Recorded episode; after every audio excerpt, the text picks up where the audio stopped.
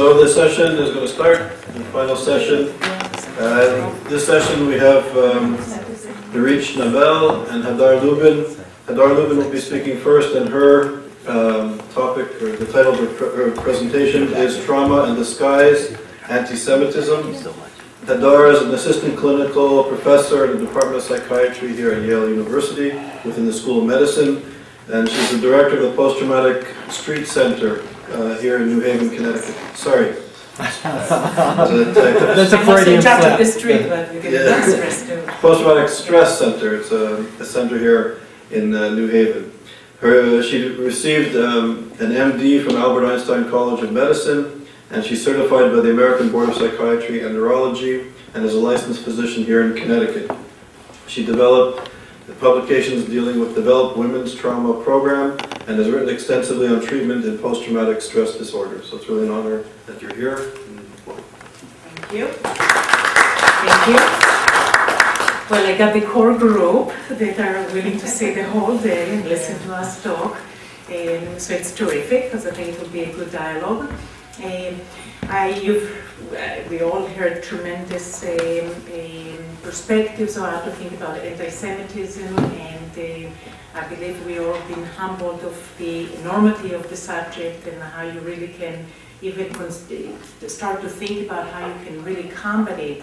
What I uh, would like to introduce today, uh, granted that the topic of the um, uh, of the conference today, to take a psychological construct to have an understanding really um, in uh, how anti-Semitism really plays out uh, when it is targeting the, the individual or even the larger group. And I would like to borrow the trauma construct to offer that as a model to understand really how anti-Semitism affect the person, and therefore, as we uh, have that particular perspective, to maybe start thinking about ways to um, attend to the consequences uh, of anti-Semitism as it plays out within the individual and maybe even collectively, if you will. Uh, maybe even to kind of um, acknowledge that it would be nice we can eradicate trauma in the world. We know we can't, given all many perspectives that we heard. Uh, however, if you have a, a better understanding of how trauma plays out, you can start think of the small ways and in due time maybe larger ways to really affect how it is affect our milieu, our society at large. So I'm just borrowing a construct and I'd like to go over it with you. Why should we talk about trauma when we think about anti-Semitism? Well, like trauma, anti-Semitism causes physical and or emotional harm.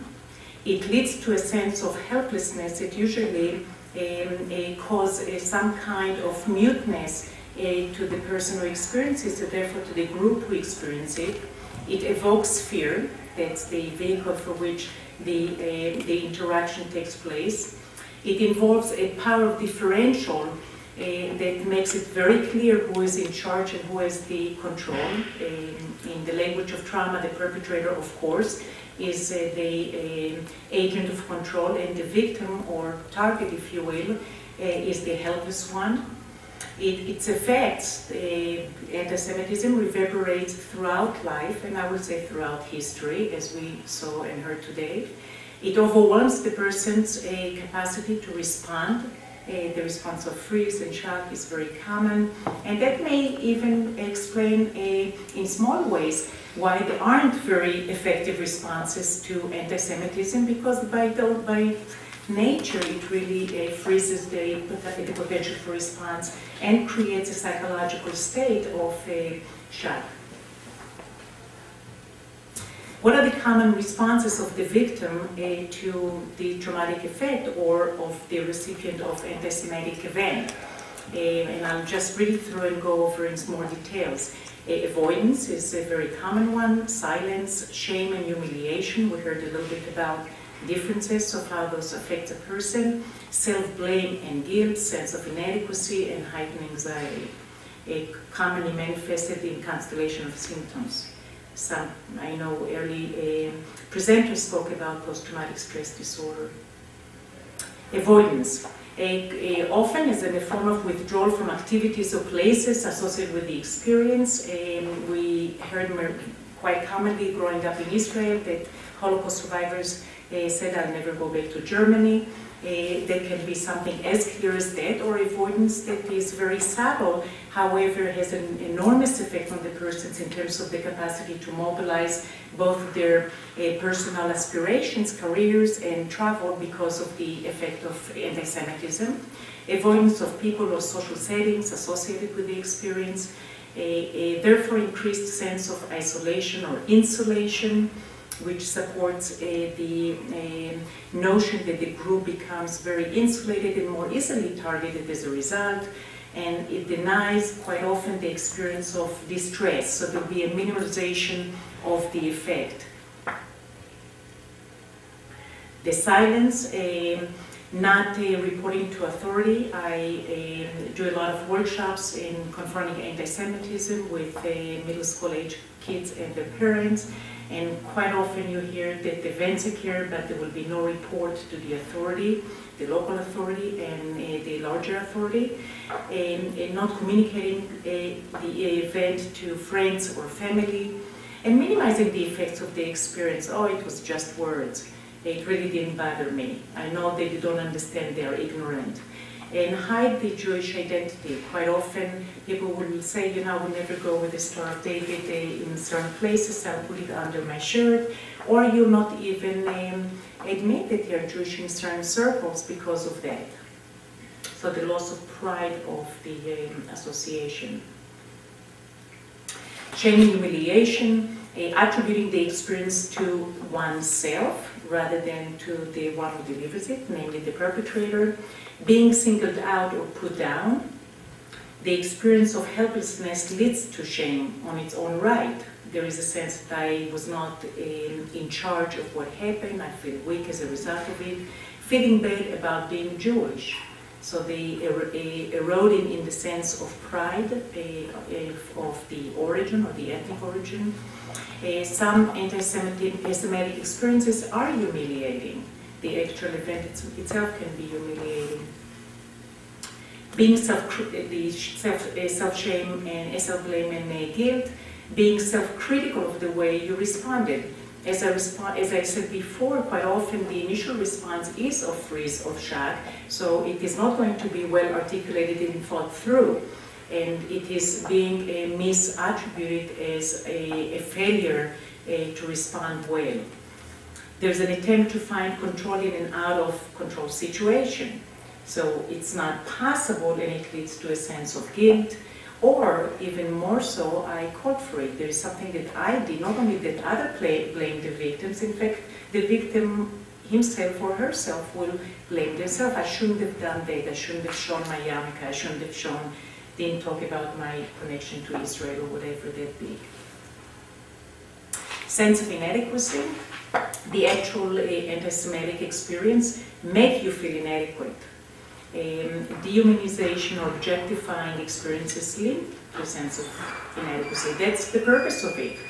Not only we heard earlier that actually objectifying a person facilitate the the um, capacity of violence and hatred, it actually also makes the person feel inadequate and uh, deserving of that kind of uh, response. As humans, we expect to be in charge of our fate. It's called self-agency. So when an anti-Semitic event uh, derailed that particular trajectory, there is a sense that you're not able to really take yourself in the direction that you thought that you can actually be in charge of. If I'll work very hard, I'll do something very well. That will be interfered if somebody will target you and put you down, it interfere your capacity to do as well as you hoped. The heightened anxiety that I uh, spoke before, a fear on it itself leads to anxiety. Avoidance heightens the sense of anxiety. In fact, it fuels anxiety. Anticipation of a repeated experience or the anticipatory of the next experience, uh, such as anti-Semitic experience, leads to anxiety and feeling out of control leads to anxiety. So all ways lead to Rome. Uh, and the person is left in a heightened sense of anxiety which interferes uh, to assess and respond um, accurately at the situation or effectively. So what are the different ways that uh, targeting an individual? It can be overt or covert, direct or indirect, isolated vers- versus in social context, emotional versus physical. The overt one, we've seen a lot of them. A direct remark, you're a dirty Jew, wipe Israel off the map of the world, versus doing something more covertly, being excluded because of Jewish faith. Uh, the United Nations makes a lot of decisions that are in being uh, cloaked as human rights, but there is an anti-Semitic uh, charge underneath, for instance. It can be done directly, target you as a person or cartoon, saying this is how a Jew looks like, versus making comments about Jews in general. Get so Jewish or incitements and educational material that is actually quite common today, even in, in an institutionalized way in a art facilities where the kids are being educated to hate Jews.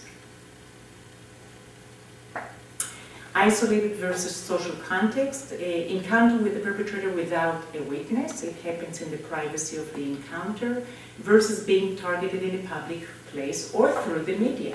We see a lot of it in the media where we all are subjected to it. Emotional versus physical. A humiliating or demeaning remarks about Jews eh, very directly can cause emotional strain, false accusation, demonization. eh, all of those can cause an emotional burden to the person who is being targeted. It clearly can be in a physical manifestation eh, when the person can be attacked or properties, threats of violence. We've seen, of course, the culmination of violence in, um, in the Holocaust. So, what is the roadmap to empowerment? So, what are the ways that, presumably, as you, there is an understanding that this construct of trauma is a useful way to understand how it affects the individual, what can be done to really counter those kind of uh, effects? I'll just read through it. Talk, tell, report, educate others, advocate, and get support. Breaking the silence, you have heard a lot about it. It's simple, but it's very effective. At the moment that something is being articulated, something is being aired out, like in a form like that, there is an acknowledgement that this is something that cannot be ignored. Also, it moves the locus of responsibility from the privacy of recollection to the, um, to the responsibility of society to be burdened by what's happening. Alert the system and the authority. Um, any kind of a traumatic um, a event. Today I'm talking about anti-Semitism as an example of it. Uh, need to be the burden of society. We are members of society, and even though individual may be targeted, the burden lies within society, and therefore any reparation can only occur in social context.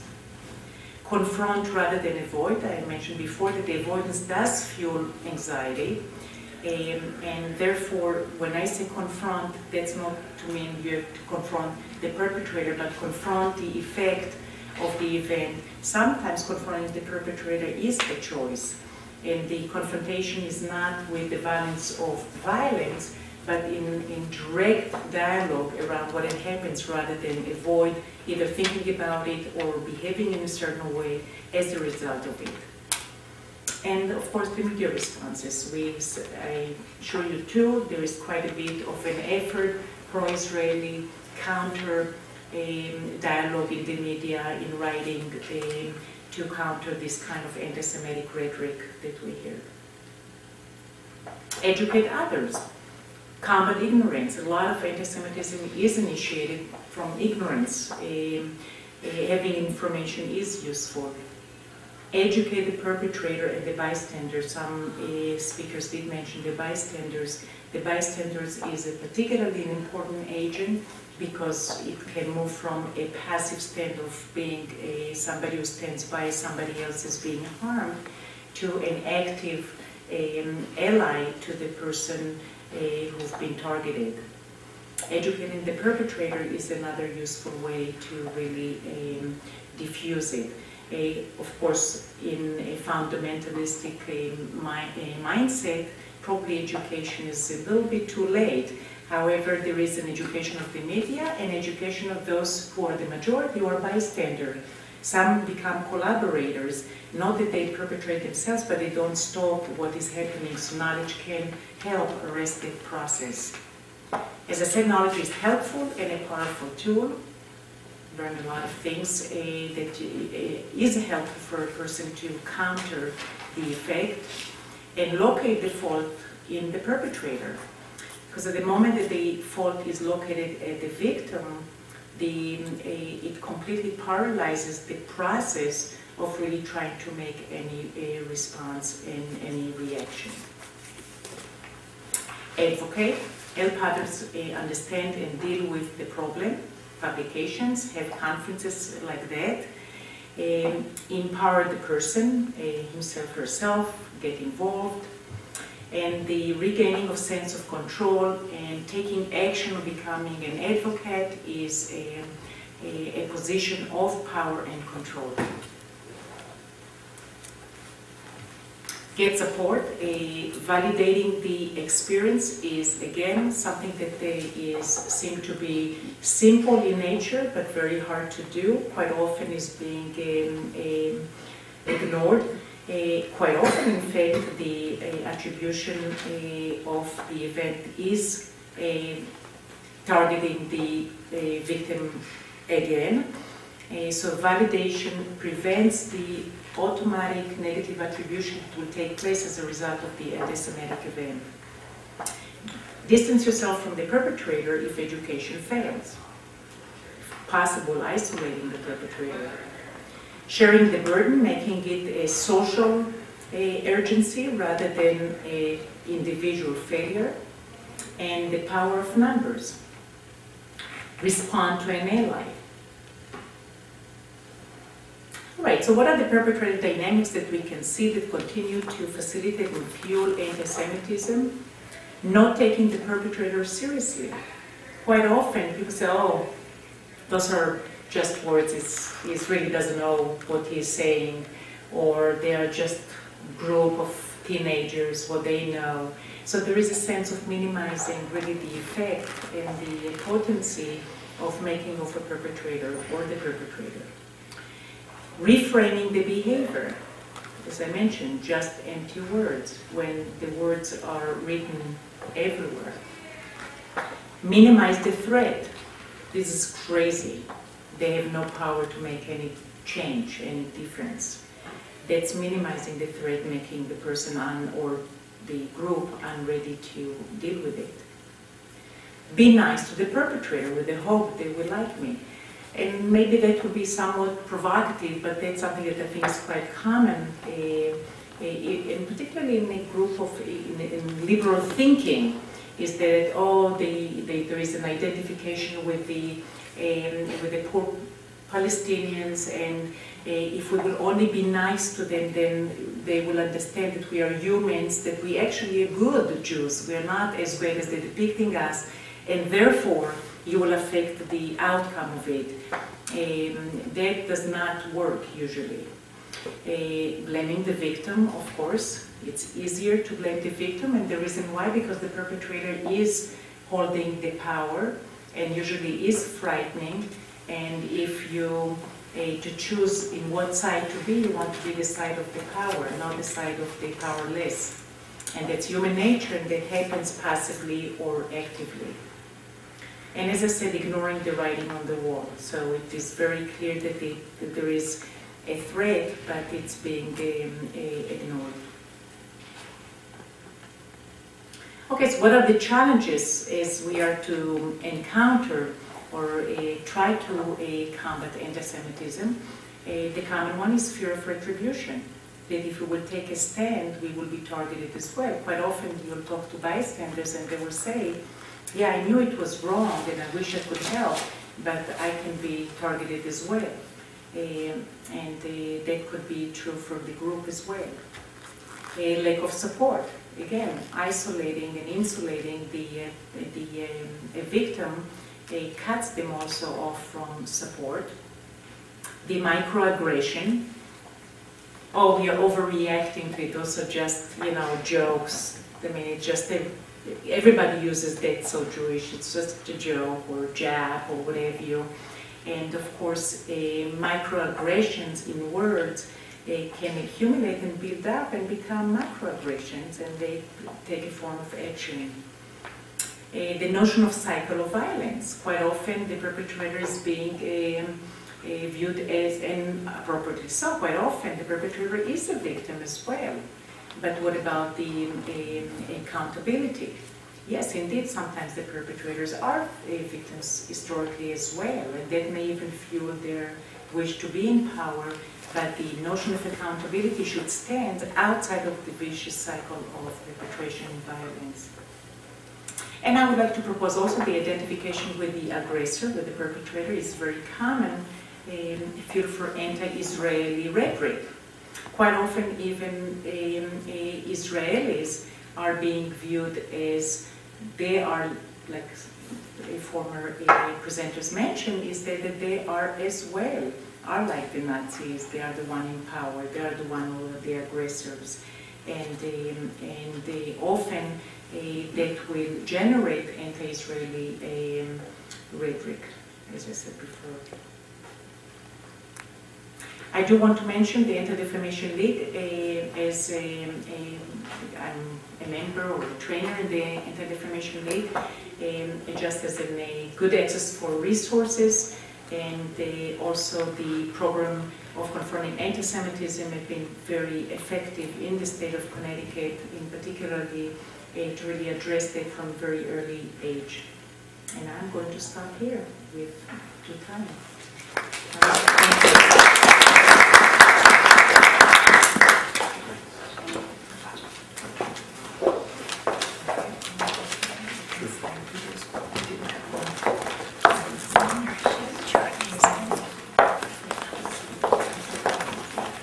Hadar, thank you very much, and we'll just take two minutes to set up for.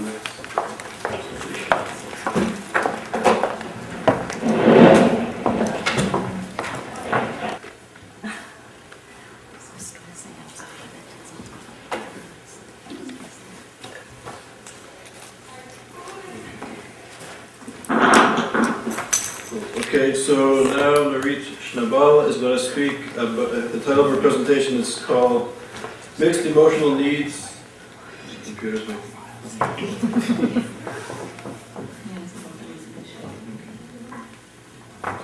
Mixed emotional needs of Israeli Jews as potential source of ambivalence in the response to the Iranian challenge. Nurit is a postdoctorate fellow here at Yale University in social psychology, and she's also an undergraduate advisor in psychology at the Open University in Israel. She taught at the Open University in Tel Aviv. She did her PhD in social psychology from Tel Aviv University, as well as her master's in social psychology and her BA in psychology all at Tel Aviv University. So it's an honor that you're here. Thank you. Uh, First of all, I'd like to thank uh, you for organizing this uh, conference, which was very interesting and uh, important. And as uh, Charles said, I will speak about the emotional needs of Israeli Jews, so I'm a little uh, off topic. I won't talk about anti-Semitism. Uh, I'll begin by presenting the needs-based model, a theoretical model that I developed together with uh, Arie Nadler from Tel Aviv University. And um, I will present uh, experimental data uh, that examine the emotional needs of Israeli Jews in two different contexts of intergroup relations, the relations with the Germans and the relations with the Arabs in uh, Israel.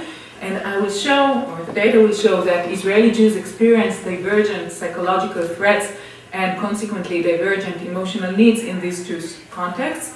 And I'll discuss the implications of uh, this dual psychological experience uh, to the uh, response of Israeli Jews to the uh, conflict, to conflicts in general and to uh, the conflict with Iran in particular. And I will finally suggest as an interesting uh, direction for future research that some duality may exist in the stereotypical perception of Iranians as well, and it might also affect the response to uh, Iran.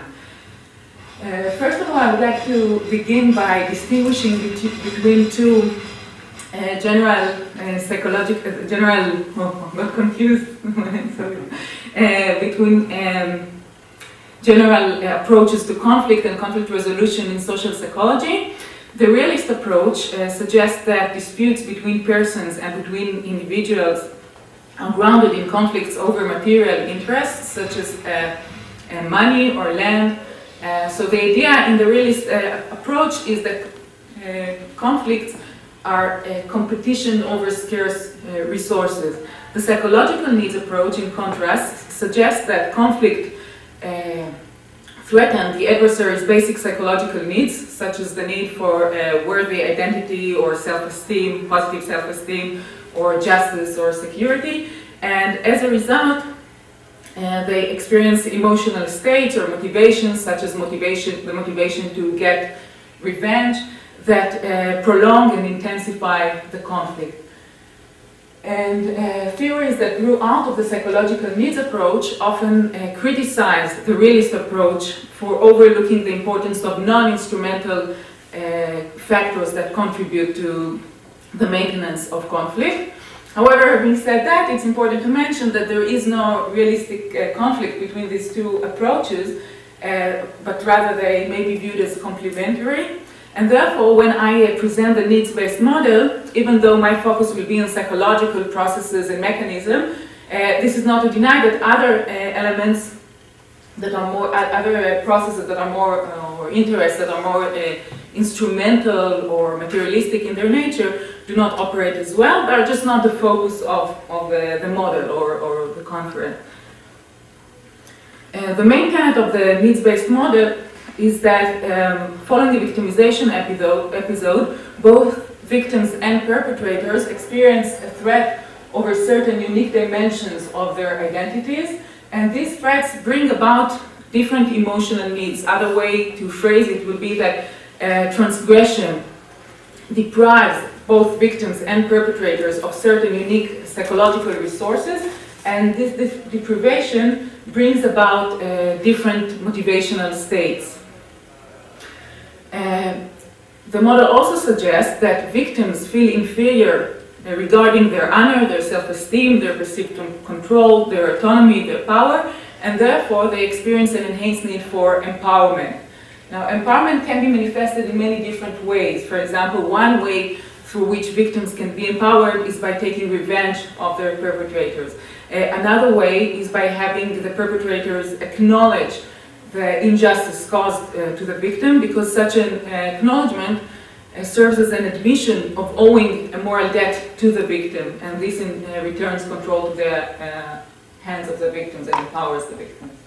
Uh, perpetrators, on the other hand, do not suffer from loss of autonomy or power or, con or, control, but they do suffer from moral inferiority and they may also feel, although not always, guilt or remorse and they these uh, emotions actually stem from their anxiety over social uh, exclusion because the social sanction upon those who uh, deviate from the group's norms or uh, violate the moral standards of the, more, the designated moral community to which they uh, wish to belong is their social rejection. Think, for example, about the um, embargo over South Africa. This is an, an example of a social uh, rejection, social exclusion. And therefore, perpetrators are said to experience an enhanced need for acceptance. For, uh, one, and again, acceptance can be manifested in several uh, ways.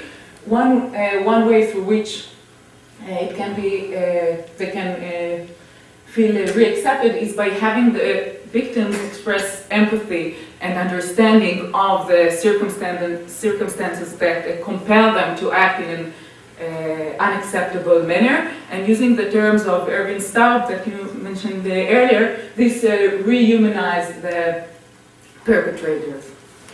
The idea that uh, empowerment and acceptance are two basic human needs uh, or fundamental emotional motivations or dimensions of identity that can be manifested in many different ways is reflected in many uh, theories. I'll just uh, mention uh, a few.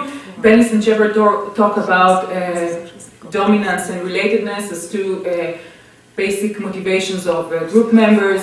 resources theories, a theory that um, that categorizes different uh, resources that are exchanged in social interaction mentioned status and love. Uh, uh, other theories speak about respect and liking, and it is easy to see how uh, uh, these concepts correspond to empowerment and acceptance in the needs-based uh, model. And there is also the work of there is also the model of stereotype content that Peter mentioned earlier that suggests that most stereotypes can be captured by two dimensions, uh, respecting or uh, uh, um, um, competence and warmth that uh, reflect feelings of respect or disrespect on one hand and liking versus disliking on the other hand.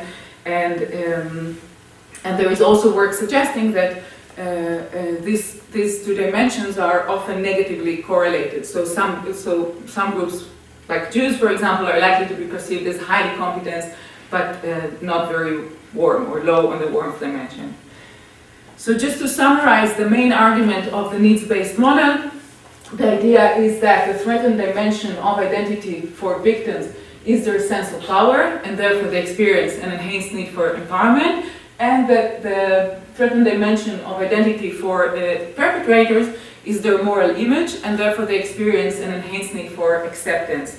And the model also suggests that uh, satisfying these emotional uh, needs through a mutual interaction can improve intergroup relations, but this will not be the focus of my uh, talk today.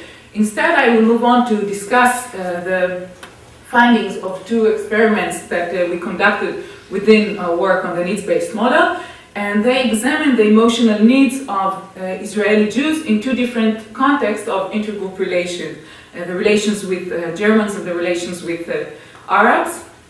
And these experiments uh, inform us on the basic emotional needs experienced by Israeli Jews and may therefore throw light on the psychology of uh, their or our response to other conflicts as well, including the conflict with Iran. Uh, the first study focused on the relations between Jews and Germans. We had uh, uh, Israeli Jews and Germans as participants, and each participant was exposed to two speeches allegedly held by an outgroup representative. So Jews were exposed to uh, messages conveyed by German representatives, and Germans were exposed to messages, uh, speeches held by a Jewish uh, representative. And the main message conveyed in the speech was either the empowerment or the acceptance of participants uh, in groups. And it's also important to mention that the uh, messages were identically phrased for both groups. So the acceptance speech conveyed the message that we should accept the Germans or the Jews. It is not easy for them to live with the past. And the empowerment message conveyed the idea or, uh, that we should cherish the contribution of the Jews or the German to humanity, uh, it is their right to feel strong and proud in their country. Our dependent measures were a moral image and sense of power that were measured prior to the uh, exposure to the speeches. And uh, following the speeches, we measured the perceived posit positivity of the messages. For example, we asked participants um, which message they preferred and uh, positive outgroup orientation. For example, we asked them, how does this message make you perceive the outgroup? And the results showed that in the context of the Second World War and the Holocaust, Germans suffered from a threat to their moral image. Their moral image was lower than that of uh, Jews. And Jews suffered from a threat to their sense of power. And uh, furthermore, Jews perceived the message of empowerment as more positive and had a more positive outlook orientation following it because this message satisfied their need for empowerment in this context. Uh, in contrast, Germans perceived the message of acceptance as more positive and they had a more positive outlook orientation following it because the message of acceptance satisfied uh, their need. The second study used exactly the same experimental paradigm, the same procedure, design, dependent measures, uh, but this time in a different context, in the context of, uh, in the general context of the relations between Arabs and Jews in Israel, and specifically in the context of the uh, Kfar Qasim massacre. And in this massacre, 43 Arab uh, civilians were killed by the Israeli uh, border patrol, by, by the Israeli Jewish uh, border patrol.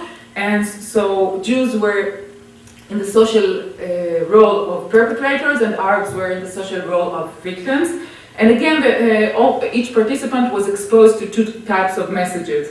The message of acceptance conveyed the idea that we should accept our brothers, the Jews or the Arabs. It is not easy for them to deal with their emotions following the massacre. Whereas uh, the message of empowerment conveyed the idea that we should acknowledge the right of Jews or of uh, Arabs to live in respect and to feel strong and proud in their homeland. And the results showed that in the context of the Kfar Qasim massacre, Jews suffered from a threat to their moral image. They had a lower moral image uh, than Arabs, and Arabs suffered from a, a lower sense of power than Jews. Um, furthermore, in this context, Jews perceived the message of acceptance as more positive and had a more positive outlook orientation following it. And Arabs perceived the message of empowerment as more positive and had a more positive outlook orientation uh, following it. Because the message of acceptance in this context satisfied the emotional needs of uh, Jews, and the message of empowerment uh, uh satisfied the emotional needs of uh, Arabs. So, taken together, these studies show that um, Israeli Jews experience uh, different, experience different or conflicting, opposing uh, emotional needs in different contexts. In the context of their relations with Jews, they uh, suffer from a threat to their sense of power and experience an enhanced need for empowerment. And in the context of their relations with the Arabs, they suffer from a lower mo uh, moral image or from threat to their moral image and experience an enhanced need for acceptance. However, it can be claimed that this is not something uh, unique about Israeli Jews. It is possible that uh, uh, members of many different groups experience different emotional needs in different contexts. For example, it is possible that members of some European countries experience a threat to their moral image when discussing the colonialist period and a threat to their sense of power when discussing the Second World War.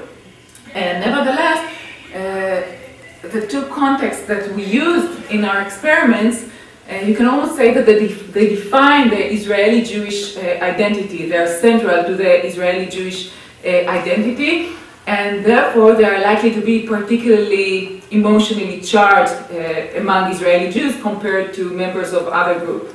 Uh, the Holocaust, the context of the Holocaust, which is uh, which threatened the very right and ability of Jews to exist, is considered a major group trauma.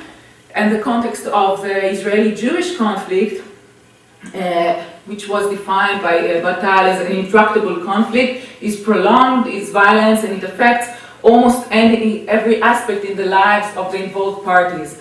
And both conflicts, uh, as I said, almost define the Israeli Jewish identity and are reflected in language, in images, in myths, in collective uh, memory, uh, so therefore, they are likely to be particularly pronounced. The, the experience of these opposing uh, uh, needs is likely to be particularly pronounced among uh, Israeli Jews. And further magnifying, uh, magnifying the experience of this emotional, emotional duality is the fact that while the context that we used in our second experiment, the Kfar Qasim massacre, is clear cut in terms of the identity of victims and perpetrators. It is very clear that in uh, that context, Arabs were the victims and Jews were the perpetrators. The general context of the Jewish Arab relations is not so clear cut. Uh, on the contrary, what um, Noor and uh, others uh, suggested, it is characterized by a competitive victimhood, where both, uh, both Israelis and Palestinians or Arabs often claim to be the real victims of the conflict. Um, and consequently, Israeli Jews experience divergent emotional needs even within the context of uh, Jewish Arab conflict. So, even uh, when relating to that context, they are likely to experience uh, divergent and different uh, emotional needs. And to illustrate this, uh, I see, oh, Okay, just stop. I'll explain. Sure. She was put to the hospital, more in than alive, with no chance of saving her. She has gone through five operations. Live at the moment, her left leg is paralyzed with two of the nerves. Her pelvis was broken, it's not been reset, both legs were broken, her teeth were knocked out. Trying to walk, I can't dance. Can't go as much things like I used to. I'm very limited because I need everyone's help to do things. I can't to the bathroom by myself. Uh, that's a stress.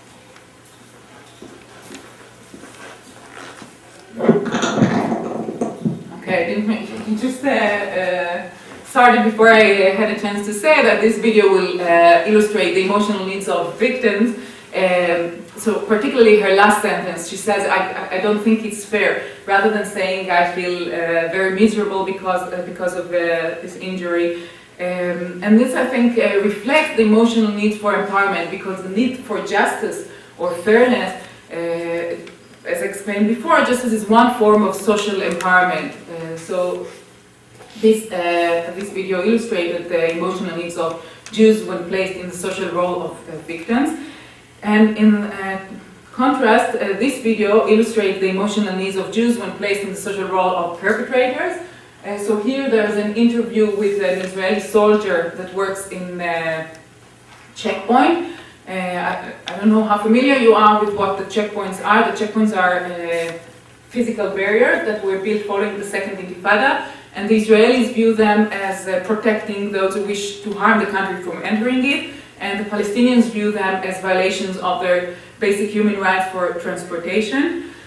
Uh, so this soldier is view is um, her job is to check the check the documents of the Palestinians that uh, approach the um, checkpoint and decide whether or not they can pass. And she discussed uh, the way in which she is viewed by the Palestinians.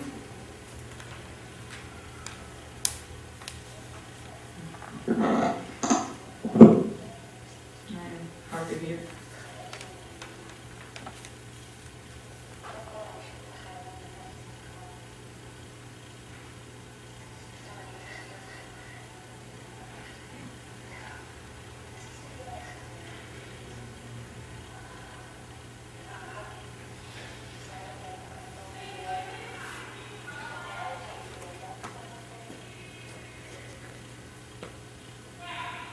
Okay, know if you managed to hear, but uh, again, the last sentence that she said exemplified the emotional needs of, of perpetrators. Uh, uh, she said that she wants to show that, that she's just a human being, she's uh, a human being uh, after all.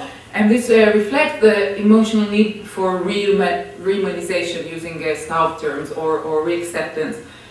And so, in general, I suggested that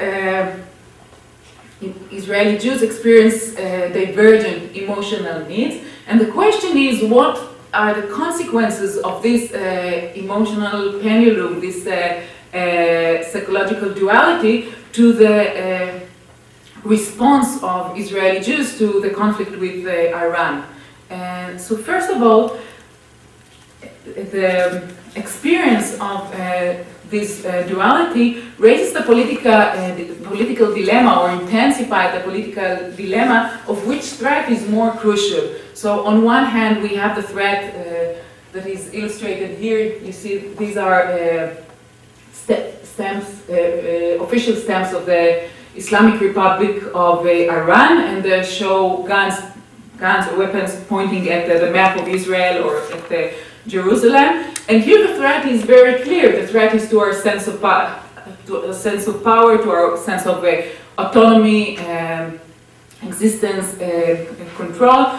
So this is one type of threat. But at the same time, uh, you can see here the other representation of the other type of threat. And, and this uh, graffiti, one is from uh, Europe, one is from Australia equalize the Star of David to uh, the swastika. So the threat to our moral image is, is very clear. That uh, the idea is that Jews are Nazis.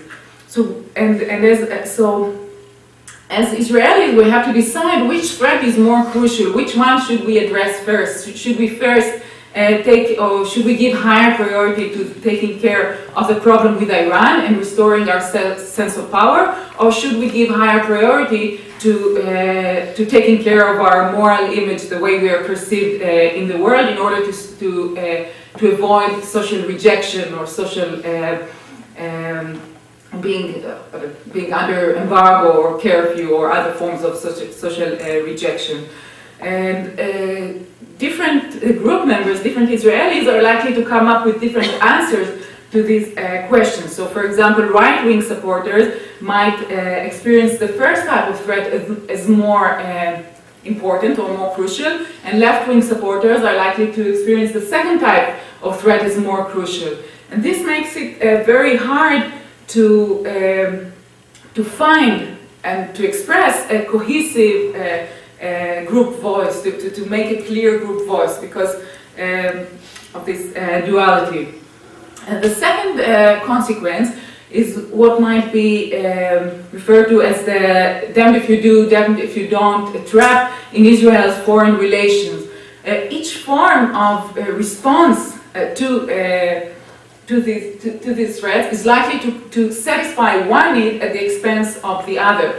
So if we uh, take care of the threat on our sense of power, we're likely to experience an intensified threat to our moral image. But on the other hand, if we uh, decide not to, to refrain from attacking uh, Iran and to and then to respond to the threat on our moral image, to avoid uh, threatening our moral image, then we are likely to experience a the threat to our sense of power more intensively. So there is an inherent trap regarding Israel's uh, response. Uh, another consequence uh, is based on the theory of ambivalence amplification, and this theory suggests that um, when we encounter an ambivalent situation, a situation that evolves, that uh, gives rise to different uh, needs or psychological elements uh, within us, we, uh, our final response will be, will be uh, amplified because the energy from one, uh, from one psychological element will be drawn to the other, uh, to the, to the other uh, element. And I think in Freudian terms it is called a reactive cathexis or reactive displacement of cathexis. Right? But the, the idea for social psychologists is that uh, the response is amplified. So, for example, uh, there are experiments showing that when we face a person that be, uh, belongs to a stigmatized group, for example, a disabled person or a minority group member, we feel on one hand uh, aversion and on the other hand sympathy. So we have an ambivalent response. And our final response, whether it's uh, positive or negative, is particularly amplified compared to the same response, uh, of, compared to an equivalent response to a member of non-stigmatized uh, group.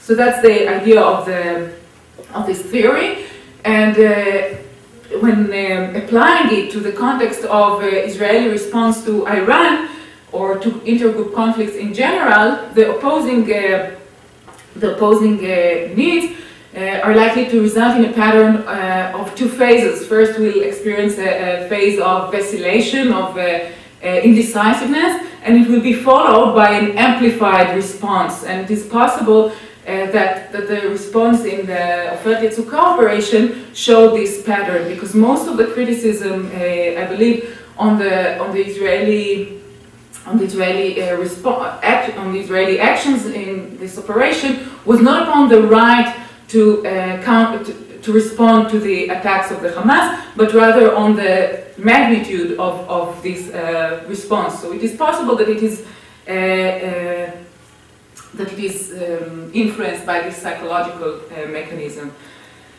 And finally, as a future direction for research, I would like to suggest uh, to take the same dimensions that I just used to uh, analyze the needs of Israeli of Israeli Jews, the emotional needs or, or dimensions of identity of Israeli Jews.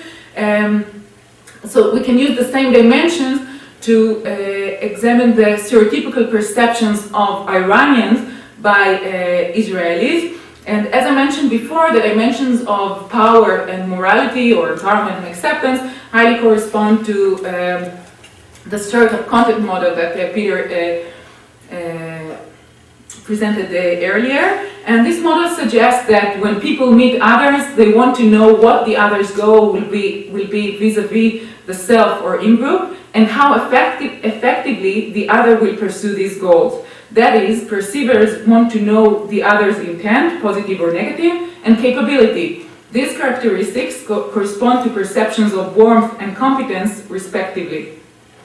And I also mentioned the work of uh, uh, and colleagues that show that these dimensions are often negatively correlated. So, for example, the stereotypical perceptions of German Germans will be as uh, very competent, but not very warm or, or not uh, very uh, moral. However, uh, I would like to suggest that Iranians may be stereotypically perceived by Israeli Jews as low on both dimensions. Uh, so, regarding the warmth dimensions, uh, it's pretty straightforward. The negative intentions of Iran towards Israel were explicitly expressed. So um, this one is, is pretty clear.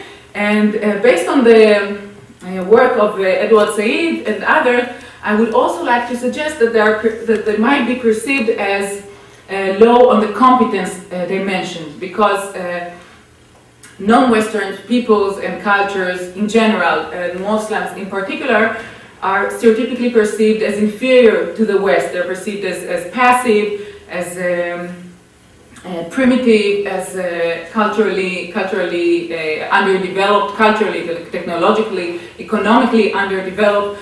So, uh, in general, they, they might be perceived as low on the competence dimensions dimension, and this might lead, might lead to questioning their ability to pursue uh, the, their negative uh, goals, the, the, to, to, doubting their ability to pursue their negative goals. So, on one hand, yes, they have negative intentions, but on the other hand, because they might be low on the competence dimension, maybe we shouldn't take them to, so, ser so, too seriously. So, this is uh, another form of ambivalence or duality in the Israeli response to uh, uh, Iran. So, to summarize uh, my argument, I suggested that Israeli Jews who continually face threats to both their collective sense of power and their moral image have opposing emotional needs, resulting in experiencing a psychological duality. And uh, there might be some duality in the stereotypical perceptions of uh, Iran by Israeli Jews. And this results in an ambival in ambivalence that affects the response of Israeli Jews to the conflict with uh, Iran.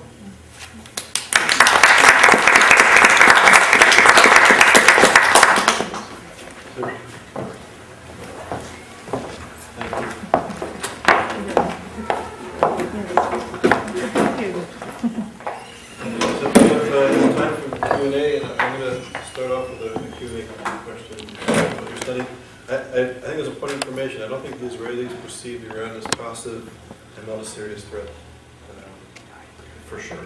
And I was wondering if, if, if I was wondering, you, we can't do this in your study. You can't do this with the Jewish-German relations. But I was wondering, in the terms of the Jewish-Arab uh, relations, you can sort of switch around the scenario to measure differences. So you look at a massacre of Palestinians by, by Israelis. Why don't you look at a massacre of Israelis by Palestinians and measure the response? And is that is there an inherent flaw in your study if you can't measure the reactions of both groups to similar situations? Um, no, I believe that the, I didn't do it yet, but I believe that if I do the equivalent, uh, the equivalent study, then I'll get the Arabs when confronted with the effects about them being as perpetrators, they will experience an enhancement for acceptance, for understanding, for empathy. Uh, uh it's not something inherent about uh, Jews. I, I, yes, I, I would predict that if Palestinians are, are read, read about terror attack or, or other offenses conducted by Palestinians, in that context they will feel uh, enhanced the need for acceptance and not for empowerment. This is one thing. The other thing regarding the uh, Iranian I'm not, again, I'm, not saying that that's the only thing that might uh, paralyze uh, Israelis because they think, oh, we shouldn't take them seriously. But this is one factor that operates there. For example, I, when I checked, when I worked on, on the presentation in the paper, I saw that many times the atomic bomb is described as primitive. So, so they're saying, yes, they're getting an atomic bomb, a nuclear bomb, but it's primitive. It's it's uh, it's like the, the bombs of, of the Russians in the 60s or something like that. So I think that this association uh, does does uh, or it might cause underestimation of uh, their ability to pursue their goals. They're not taken seriously enough. I, would actually, from the perspective that I presented, I think this is a good example where there is a minimization of the threat coming in relationship to what is the perpetrator, the threat to the existence of uh, the victims, just to minimize or to empty threat to just words rather than to an actual existential threat. Um, so that's the I would feel. Okay, I have question to Nurit and question to Hadar. Uh, so to Hadar, uh, the question like we, um, clinical psychology or psychiatry usually treat the victim and like with a great empathy. Um, and I don't know like if there's a way to treat the perpetrator. Uh, what strategies uh, do we have in psychology, um, and like what models? Uh, is it trauma models? Is it models for borderline, other things? So this is the question. If we have anything that we can apply to this context, and question to Nurit, uh, we talked today, My talk about goals, and I would like to play together, like to put your dimensions or, about, or needs, uh, like to look at it as like some kind of activated goals. And, and, and we talk about goals, like goals are activated, and then once they are, uh, when they are satisfied, they are reduced. So in your model, it like it looks as if like the, the two needs are some kind of um, static.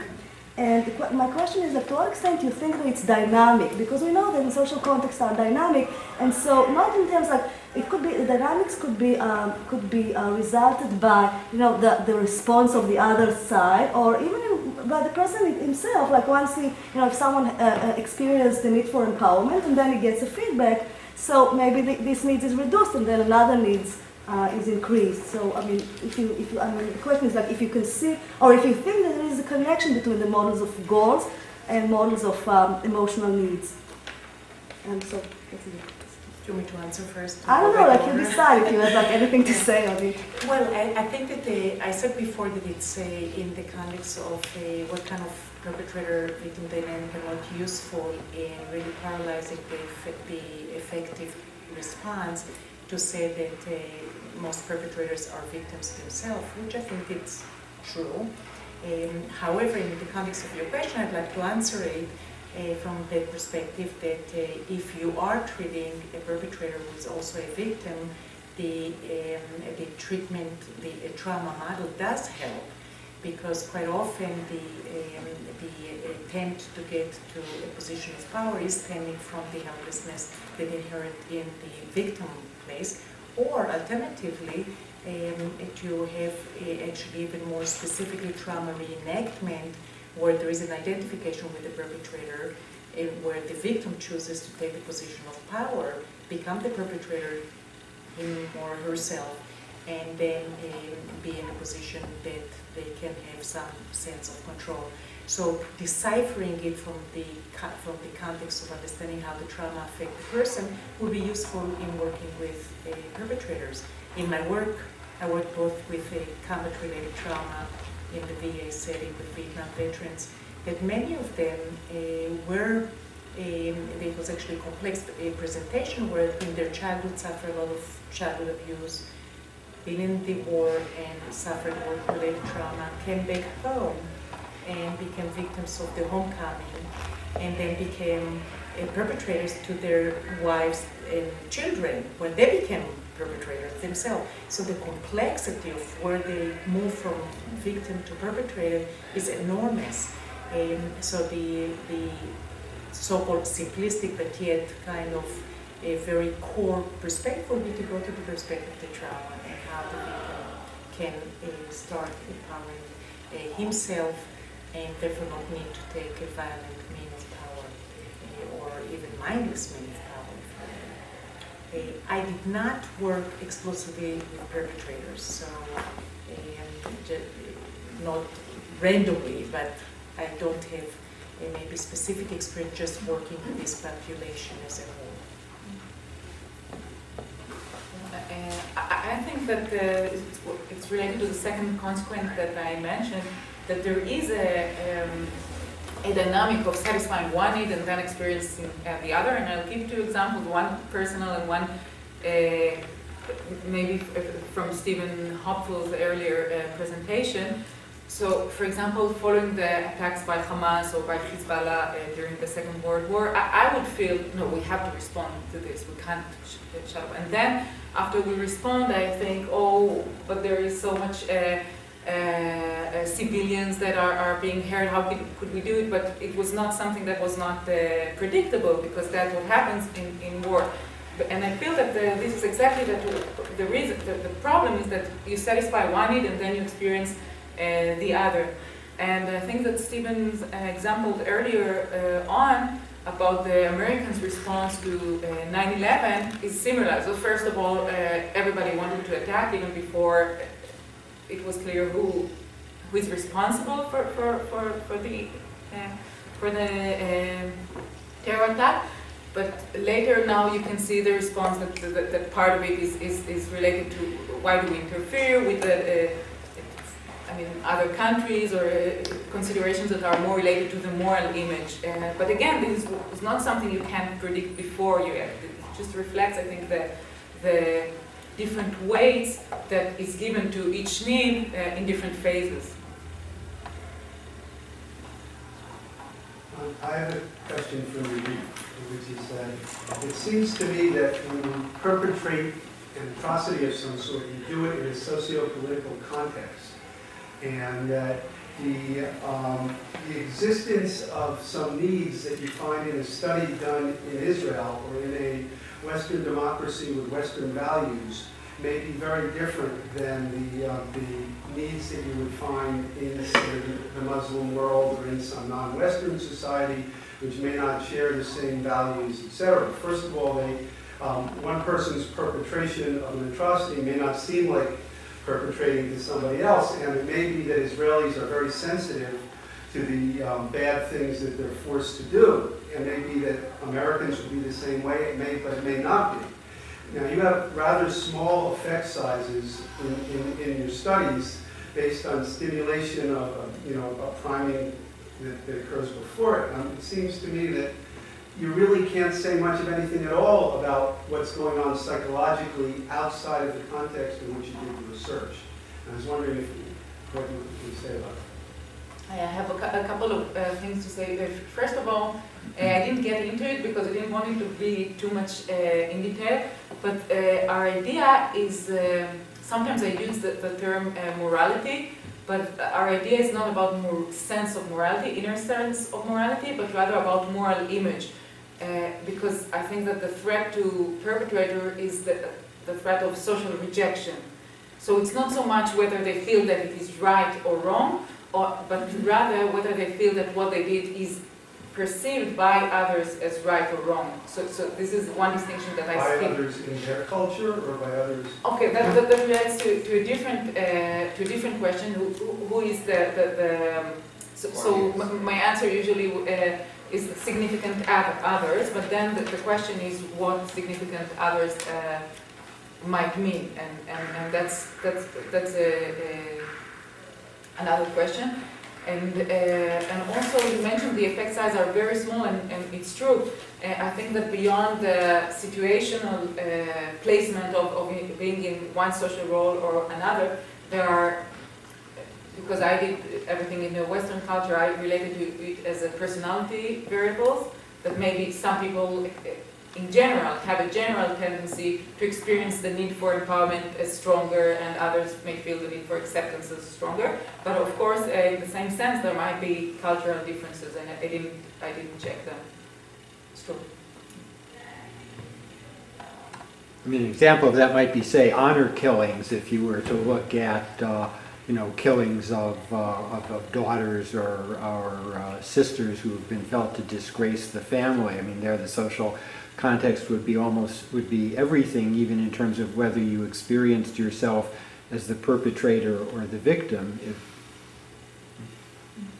so, And, so- and- Oh, you you know, uh, uh, in Arab cultures where a woman may get killed for dishonoring the family in some way, even construing that, even each party's construction of who is the perpetrator and who is the victim. I mean, yes, it's clear that one person is killing somebody else, but, but who has been the victim of the atrocity and, and what the issues of empowerment or, or acceptance are would be a totally different context than you would understand it in a Western context. Yeah, although specifically in this context, it's, it's a little complicated because one of the, the, the arguments is that the family uh, doesn't really see the daughter as the, as the, the perpetrator, but uh, if they kill the person that violated her, But or be to even say revenge, you know, avenging, if uh, they take revenge of, of the guy, then uh, it will start a whole uh, cycle of, of counter revenge, and, and so the easiest thing would be just to kill the, the woman. So that's that's they, the main. they do blame her as having somehow caused it off. I think there is. Right. but- But, or you but could put it, well, you could put it in the context of what I was talking about, that, you know, if a lot of these scapegoat ideologies lead to violence, it's, you know, we have been, you know, the Nazi self-image, you know, Mein Kampf, it's, we've been too benevolent, the Germans have been too benevolent, the Jews have stabbed us in the back, they took advantage of us, we're the victims, and I think that a lot of these perpetration acts come out of feeling that you're the victim, and now, now, looking back on it, maybe some people, you know, change their perspective, right? But, but, you know, in the thick of it, if you feel that you've been victimized and you've, you know, you're doing what you have to do as self-defense, and you believe in that justification, then, then, then maybe that's different. Sure, Right. sure, that, that- that's related to, to, uh, Right, yeah, to- to is, my previous answer. That maybe if the Nazis has won, then we would get different results or wouldn't be able to conduct this study. But, but the, uh, the idea is, that, that's why I'm saying, I don't think that the Nazis or the Germans felt that they are doing something immorally. But right now, at the time now of, yes, they realize that the moral outside. image, Right. there is a threat over their moral image. So whether or not they think it's, it's, they feel guilt, that's why at the beginning I also said, remorse and guilt are feelings that we, we don't get so much, and it's more the impairment to the moral image that raises the, the fear of social rejection. That's, Right, and then, then that's at that point that you said whether you, who's the other that you care about, because there may be others that you don't care about what they think. exactly. Um, and, and whether guilt needs to be involved here, I think is a I question. I think it's not. We began with this, but we saw that we just don't get guilt, so, so we, Mm. that, that's why we realized that the important thing is moral image, and I agree that it, that, that uh, because the, the, the threat is to a sense of belongingness or acceptance, then it's also important who uh, comprises the, the relevant designated moral com- community, that's the, the, Tabuchi- the term by Tabuchi, socio- sociologists. So, so of course, uh, you can get different responses to that, and they will affect you. More questions to Adar or to Nurit. Uh, one question is like, what tools do we have? It's like a follow-up question. Uh, what tools do we have to treat people that they don't want to get therapy? I mean, like when someone comes to the clinic and say, okay, I'm suffering, I'm traumatized, so it's easy. But what if we put you in Iran? What would you do there? I mean, I could say hypothetical question. What, I mean, how can we use tools of, psych, of, of you know, psychology to, if at all, to, to intervene uh, in population where they don't think that something is wrong. And the other question is like, uh, I think this, um, this panel was really interesting because it's like combines uh, social psychology and clinical psychology. And then the question is like, when, I mean, like it looks that like the world is getting crazy. And so the question is like, where, where is the boundary between stereotype and psychopathology? I mean, because on the one hand, we can, see, we can say, okay, it's a prejudice. On the other hand, when it comes to genocidal threat, uh, it's, it's insane. And so, how, what, what, what answers psychology have to make the distinction, if at all, uh, between the two? I'm sorry, but you know, you're It's just a small question. Um, I think that um, clearly if somebody comes and seek treatment, you already have an entry, but that does not guarantee that you're going to be able to deliver what is it that they are seeking. I think that what uh, can be particularly useful, and that may be also transformed to um, a- for a different purpose rather than just a clinical intervention, maybe social intervention, is to have a, a true understanding as to what are the human responses to it. We may be living in different contexts, but there is some sense of humanity that does bind us all eh, to our species. I mean, we're not just eh, defined by our cultures and set of beliefs and, and set of goals and so forth. There is a human uh, perspective that needs to be capitalized on, in my perspective, and that actually the kind of model that we use in our trauma centers to try to depathologize the response to trauma or to uh, to any kind of uh, aggression, because it is the human condition that really is a characteristic of the response and therefore of the intervention. So in the clinical setting, you can put it in a paradigm of treatment intervention. In, in a social setting, you can put it in a paradigm of, inter, uh, of interpersonal connections and how uh, the responsibility to, to one another is on. So I think that um, just understanding how this power differential affects people and their response uh, probably is somewhat universal. Um, we express it in different ways, but it's very universal. I think people do understand what it is to be oppressed, no matter what the context is. It does call for a certain kind of response.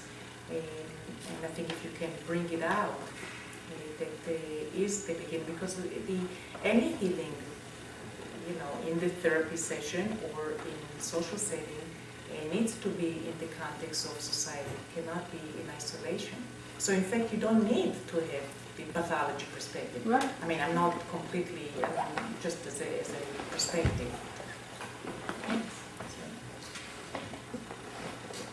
I guess I have less clinical uh, question uh, relating to, uh, as a comment and a question in regard to uh, what Israelis are thinking about Iran.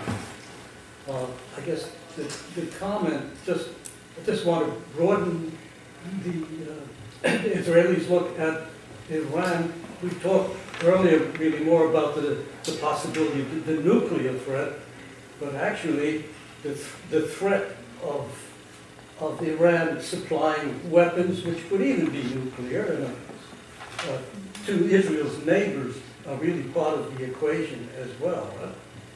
Uh, I guess the question I had with that as a background, um, how do you feel about uh, this last uh, election from the point of view of knowing what what is the psychology of uh, Israelis? It was interesting. The rightist parties, you know, not most of the, the votes, but the two major parties were very close. Only one vote between them. So is that suggesting uh, kind of the split of, of attitudes in regard to Iran? I don't I don't know if, if, if uh, Iran was the major, uh, uh, I don't know. But uh, I, I, what I feel as a duality uh, or, or something that is, um, that is changing in, in uh, uh, Israeli politics is that on one hand, uh, the, the population becomes more and more uh, supporting right wing and the way they identify themselves. But on the other hand, if you look at the ideologies of, of some of the this right, as Stevan Hobfoll said earlier, there are 70, around 78 percent uh, people's, right, is that what he said, 78 or 78 percent, uh, percentage of the people support the two-state solution. So, um, so, so, so, so, there is a gap between the, the practical uh, solutions that people adopt that are more what if it was uh, uh, 50 years ago what was considered left wing and their self-identification as uh, right wing.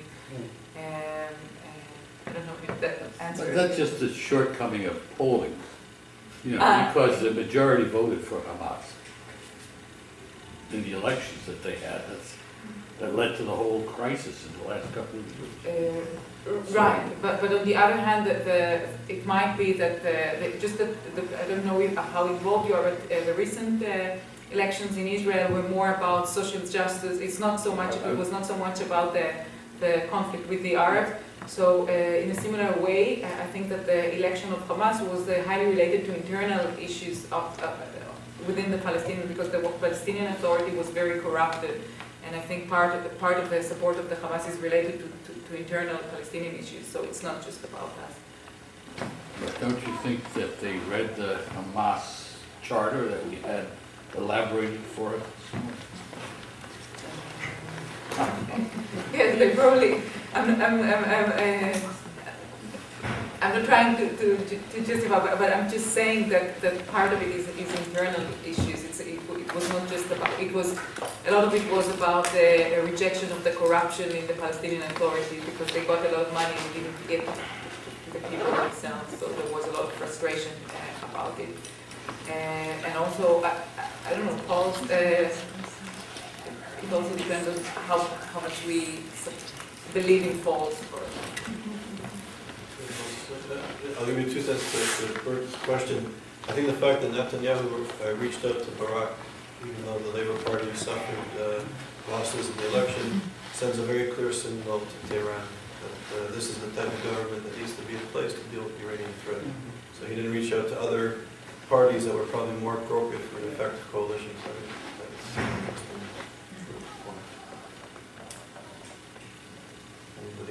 I think that's- Anybody else for a question?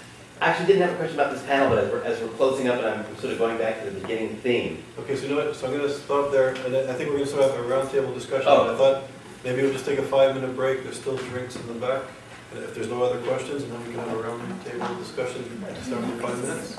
So somebody, anything else? Okay. Thank you, Larry, thank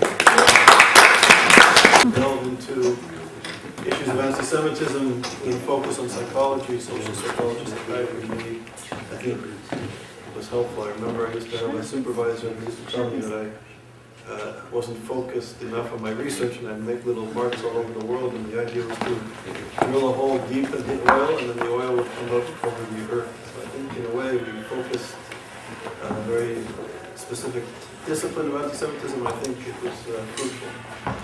So, so thank you. saying there's oil in Israel now? Apparently there is. I just, I just read that they have enough natural gas now to, uh, to be self-sufficient. But, so, so, um, anybody like to comment on the day and some of the issues that were raised and ideas for research, thoughts, concerns? This is more emotive than rational, so forgive me. But you know, thinking through the, through, through the whole day, and again, being, being at Columbia and struggling with this idea of, of the Columbia faculty, some of which are, you know, I think uh, pro-Israel but silent. Um, some of the faculty are very anti-Israel, both Jews and non-Jews, and things like that. And it occurs to me that in terms of some of the some of the silence, the feeling I had through a bunch of the speeches were that where we are as as as Jews in terms of this movement of civil rights and increasing tolerance is that we're like where gays were in the 1950s. You know, it's kind of like half of us, some of us are out of the closet, and the other half feel like, no, it's really bad to be a Jew. you know, there's a sense of that, and I was trying to find an analogy of where we are in terms of civil rights movement, and that's the one. I don't know how anyone can relate to this, or it just sounds That's crazy, really but that's nice where it was. thing was. to throw out there after they chew through that, yeah. I- I in terms of the struggle of, you know what I mean, in terms of struggle of, and I like this thing thing about, you know, I report incidents this, that the ADL was doing with Hadar, you know, report these incidents, you know, stand up for these things and do that. Uh, but it did sound like something like, do we have to learn this now? It's so funny that we have to learn this now, you know, and yet we seem to have to relearn those principles, you know, of coming out of this closet. And I, I and it also reminded me another emotive thing is that I have never done it, but I had for about a year now. I've had this fantasy of showing up to work wearing a yellow star which says Zionist on it. so um, that's it's sort of the atmosphere. I guess I guess it's just that atmosphere that I, that I, I grew up. At, I grew up in Columbia, and it's an institution that I really loved. And now it's a place in which I actually feel like I'm the outsider. I'm the closeted one. And It's a very unusual thing. That reminds me of, do you know the book, maybe you're interested in it, by John Stratton, Coming Out Jewish? He writes as an Australian academic, he wrote that I think in 98. He writes about all those issues, being in uh, academia and uh, surrounded by liberals and so. Na- title again? Coming Out Jewish, Thank you. John Stratton. Thank Yeah, you. and Goes with- also, it goes with your Vic Seidler wrote metaphor. something similar at Goldsmiths. Was Vic Seidler was a, he became a professor at Goldsmiths College in social theory. His speech, his uh, inaugural lecture, which was a very, it's a very prominent thing at Goldsmiths College, was he came out as a Jew in, in his lecture. It was very moving and very troubling at the same time. Was this, was this show? Vic Seidler, Victor Seidler is a serious social theorist. I think for me, one of the solutions would be to have more uh, data on it. I, I always feel better to speak about things when I have data. So, for example, I often feel that violations of human rights by Israel get mu- receive much more attention by the media and, and much more common, uh, uh, much more responses like demonstration than violations of human rights uh, in other places. But if I had data uh, showing that just the um quantitative data, I, I would feel, because it's something, for example, I wanted to write in the chapter, but uh, because I wanted to say, our, we experience the emotional needs as, uh, uh, we have a particularly emotionally uh, charged uh, response to this need, but, but also the world responds in a way that is very emotionally charged to everything uh, we do, like the mirror of it, but I didn't have any data on it, so I, I don't know, maybe the reason I'm just not aware of it, but for me, one one of Yeah. the things to expose, of the ways to expose these biases is by just having research on it. So Charles, could you guys serve sort of as a, as a resource of that, so people could sort of send in questions, say, here, here's what, what I need, you know what I mean? people could sort of send in things to you, because you have access to so many scholars. Here's what I need to understand in order to make this argument. I need this, you know, kind of a virtual discourse. Yeah, Yes, gotcha. two, uh, well, there's two things. I I think there's a need for maybe a, a research, um, it would be very good. People are beginning to look at anti-Semitism on campus, but also maybe uh, anti-Semitism among the academy, among scholars. And this feeling that you articulated, I'm sure you're not in isolation. It would be interesting for maybe a social psychologist to do actually a, a proper, high caliber, you know, study on, on American, the American academic scene in terms of these issues. And that we, we don't have the resources to support it, but we can support it intellectually. But the, the idea of uh, YIISA will be to become a documentation center and a resource that um, parliamentarians and scholars can access. uh, This is the next project we're working on. So this is, will be, I hope, within 18 months, we'll have this project up and running. Basically, my experience of the day was uh, totally different. Um, out of all the talks, was were very interesting. But I mean, like to see that it's not only a problem of Jews. I mean, like we, I mean, we briefly talked about like why, why we, we, no longer talk about anti-Semitism now. But like after the Holocaust, it was very popular. And now maybe it's like we talk about it again. But I mean, like so this was only brief talk. But then I mean, your talk about relational prejudice and your talk that we talked about like it's like it's more a human uh, problem. And when I talk about the Hamas, so I don't think that it's only a problem of Jews. We see the same dynamics in different contexts, and we now need to apply it uh, in a specific context. But I don't feel some kind of responsibility um, to say like, oh, this oh, we are Jews. How how difficult it is to be a Jew because now I have all this responsibility. I think it's like something um, it's. Um, it's an international problem, and we can sta we can learn from the experience in, in Holocaust, Rwanda, to uh, and to and, and I think also the strategy. It's a better way to um, you know to, to be united with other um, ways, with other problems, with other forms of prejudice, because th- th- in that way we gain more power, as opposed to say, well, we are Jews, we are victims, how difficult it is to be Jew, and, and so. And I agree that we need to have data. But, but Jews have been at the forefront of the civil rights movement for the last 30 years. I mean, that's where, you know I mean, that's where I feel the sense of betrayal, Yeah. right? I mean, Jews have been at the forefront of the civil rights movement. I myself, you know, were, was at, was at, at civil rights demonstrations. I marched against the Klan in New Jersey, for God's sakes. You know, uh, the Klan is in New Jersey. In the, in the late 1960s, I was on the marches that were dangerous to my health, and I marched on them. So, It's actually been the last hundred years, but, you know, that, that only adds to your point. I still have the feeling that there is a, um, a lack of information in the general public about just what is going on in the Muslim and Arab world about Jews. And I feel that, um, that when scholars get together, they get drawn towards issues that strike me as fairly obscure from the point of view of the political problem that, that we're facing. And that the solutions that psychologists are likely to come up with, they all are, well, maybe after we get more data and the theory gets developed and 100 years later, maybe we'll have an intervention that might be likely to work. Whereas I feel the proper role right now for scholars, maybe not for psychologists, but for scholars of anti-Semitism, is to document just what's going on in the um, Middle East with regard to Jews, and to get the message out there. And the way I see social psychology, or the contribution of psychology and social psychology, is in how to get the message out there. In other words, how not to find out about, and I'm, I'm, I'm not denigrating any of the theoretical work on anti-Semitism. I think there's, there is merit to it. I read it, I've been consuming it, producing small amounts of it for years, but I think that the, the political problem can't wait for the, um, for the research problem. And that particularly if we look at the reward structures of the various disciplines, they don't reward the type of research that I'm talking about. They reward the type of research which ends up um, building theoretical models, um, and this is not just in um, social psychology or in psychology, but they, they don't, um, in, in history, they reward focusing on a very, very small part of the problem from years ago. In the, um, in the humanities, in, um, in English, I'm not exactly sure what it is they're doing, but um, I think that's my ignorance. But in any case, they never quite get back to the real problem at hand.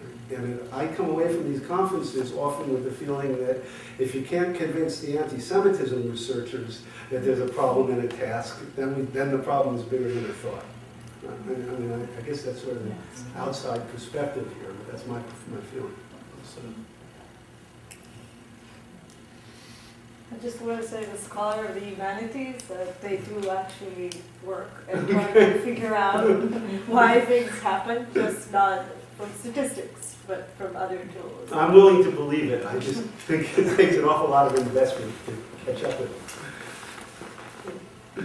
Picking up on that point, how do you perceive the role of researchers and, uh, and YIISA, other groups of this type, relating to uh, interacting with political leadership so that changes do occur, rather than doing research without moving it up to, into action?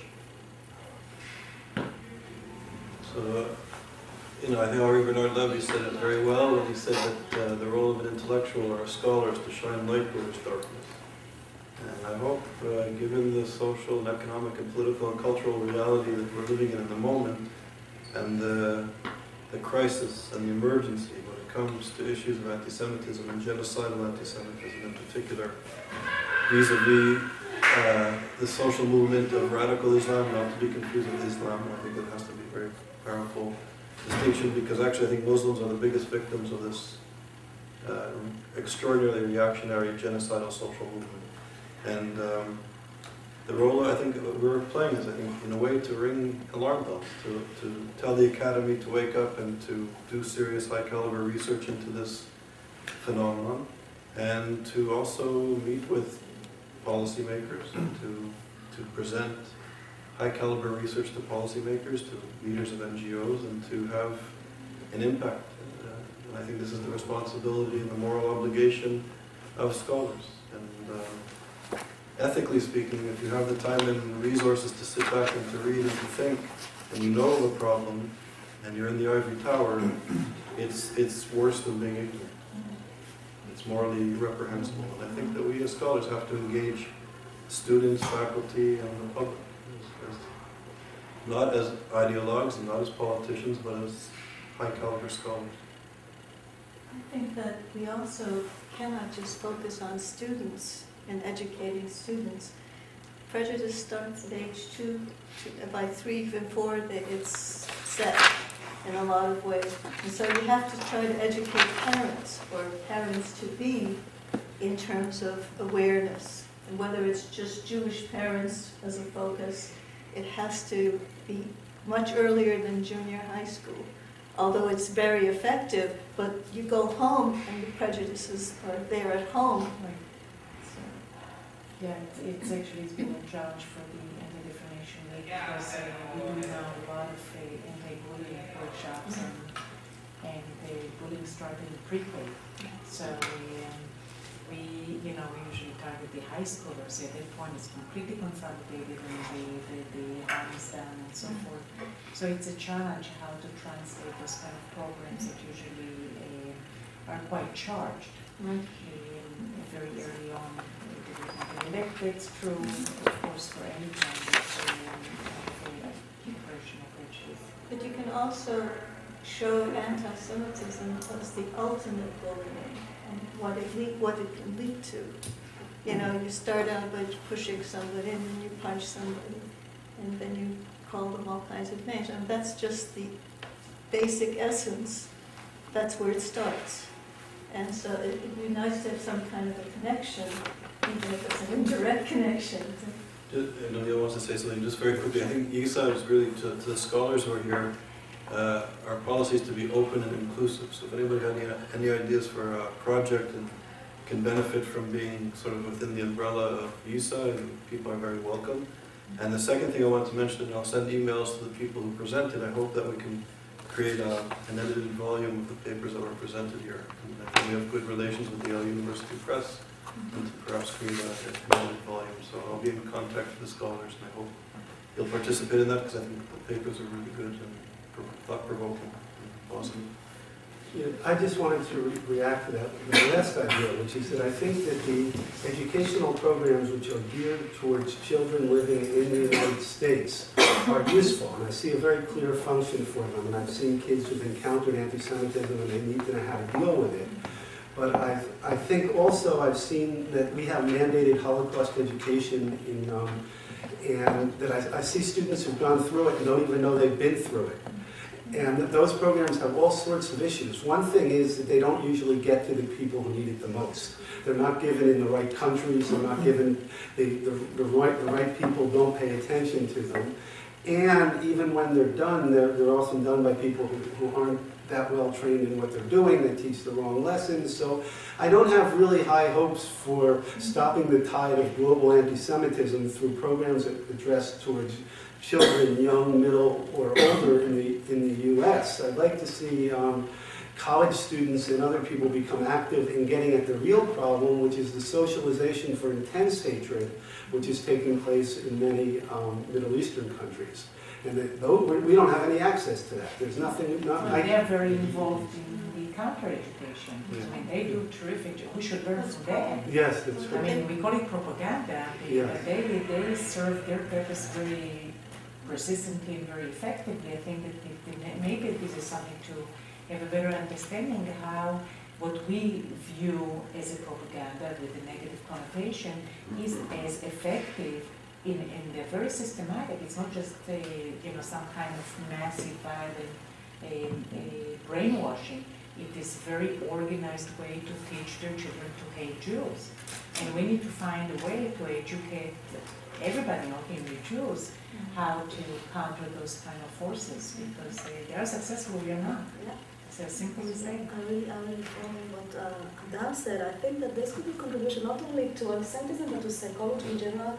Because I looked at programs for prejudice and, and like we have, uh, like we talk about education and then I really like all this stuff. But the, the world, I mean, changed and like it's now it's globalization. We no longer and we have the internet and the, the impact of, of propaganda is, is tremendous. And we basically in psychology we don't have much tools for intervention uh, using the media.